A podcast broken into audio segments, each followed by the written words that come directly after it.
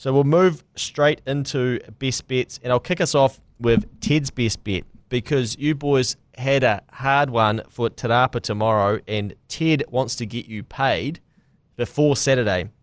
He says, I'm going to go for some value at Te Rapa tomorrow to see if we can get some money for the weekend. Race 8 Electric Time. $14 and $4.20. Racing in very consistent form, placing at her last four starts and has had four starts at Te Rapa, all at 1400 metres for a big win and three placings. Scratch from the open 1600 metres to start in this and has a two kilo claim, which will assist. Lotto Louis. It is $14 and $4.20 electric time in the last at Te Rapa tomorrow. I'm on. You like it? Dan, Uh. give us your best bet, mate. Well, I've gone to race two uh, at Hastings on Saturday, and I've gone for a horse called Latrell.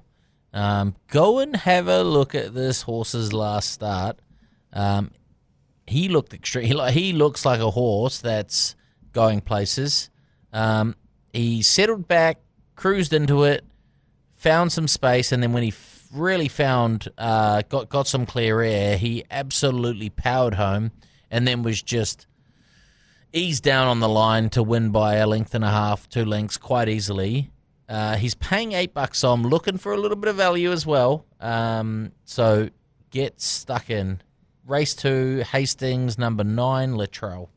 Beautiful, $10. That's a great quote, mate. What about you, Benny? What have you got for us over there? This is awkward. Race two, Hastings. Have a look at the last run. no, seriously, race two, Hastings. Um, shit, man. Yeah, okay, cool. I've got number 12 actually in the same race, so this is a bit of a head to head, isn't it, Dan? I looked at Fond Memories. I watched that horse. I actually backed the horse that runs second to Fond Memories uh, at Avondale that day. Fond Memories came from last, ran very well. Looked real nice, heavy ground. Looks like it's going to get through it. Yeah, if that rain does come, we'll be on, but I'm a little bit scared of your one. But anyway, I'll talk about mine for a second. Fond memories, um, like Dan alluded to, came from last last start. Just think it's uh, obviously going to get a nice trip. Warren Kennedy on board. Not sure how he's been riding. Probably still crushing it. Boys, is he crushing it still? Always. Yep, sweet. Gotcha. Um, obviously, the Tangerine stable. Saw the six bucks and was pretty impressed. You know, you can get a little bit greedy and go $1.75 top four if you want to. Probably how I play it 'cause I'm a smart punter. Um, yeah, Can I just say, we've chosen a minefield because there's 10 last start winners in that race. 10. Uh, yeah, yeah, yeah. But whoa, whoa, whoa, whoa. The wet track form's the key, though. uh, and I know that fond memory is obviously three year old up against the four year olds. I mean, because they're all four year olds. no one's really any older than that. So that doesn't worry me at all. But yeah, there you go. Six bucks, boys. Fond memories, race two, Hastings. Tell them I sent you. Tomorrow morning, fixed price Quinella. 9 of them. and 12. What do you Get reckon that'll be in. paying? Oh, surely it's got to be 20. Oh, time, time to get odds out for that. The race will be run, mate. Brutal. Righto. Well, somebody else that's going to be running tomorrow, Imperatriz, because Punt IQ said to me, "Is Imperatriz too short?" Of course, he didn't want to throw out the dollar seventy. Maybe I think he might be able to get a dollar seventy-five. So he said, "Matt from Punt IQ, Mornington race six, number six, Prancing Spirit, apprentice on to claim and has won two on this horse." Well placed in this grade and is going to be very hard to beat. I think this horse might be three dollars, might be into two point five, but Mornington race six, number six. What else have we got here? The goat, Hastings race nine, the last on the card. Number two, can he rock? Opie and Chris Wood combine. I think that's a five dollar shot.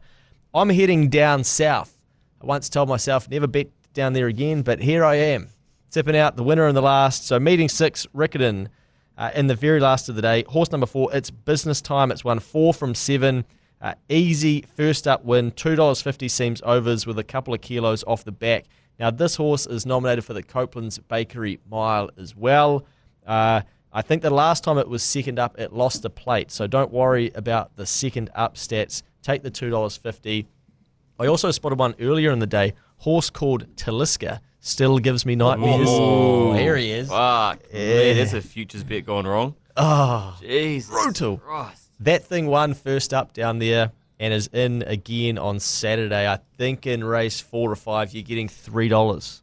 Yeah, big Tangerine army down there, isn't there? Yeah. And I've just got a little bit of late mail through from Matt Davies. He's gone for race one, number five, Slipper Island. Oh, okay. Yeah, oh. he's followed has me in he? from last time. He's slipping. one- he, which island is he on? He's slipping one in on the island. Get him, Matty. Okay, mate. That is a good wrap up of. Quick this question for me, mate. Sorry. I'm going to interject there. When they say losing a plate, obviously they mean the shoe of a horse. Have you ever been running and lost a shoe? Have you ever been running with only yeah one shoe on? Yeah. I was just thinking maybe it kind of. I was, I was thinking in my head it speeds you up, but now if you've got one on and one off, it probably unbalances you.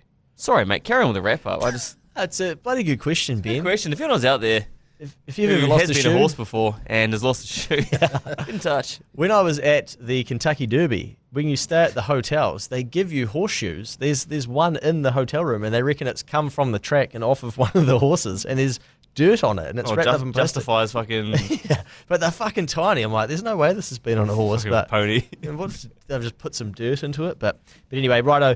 Best bets done and dusted.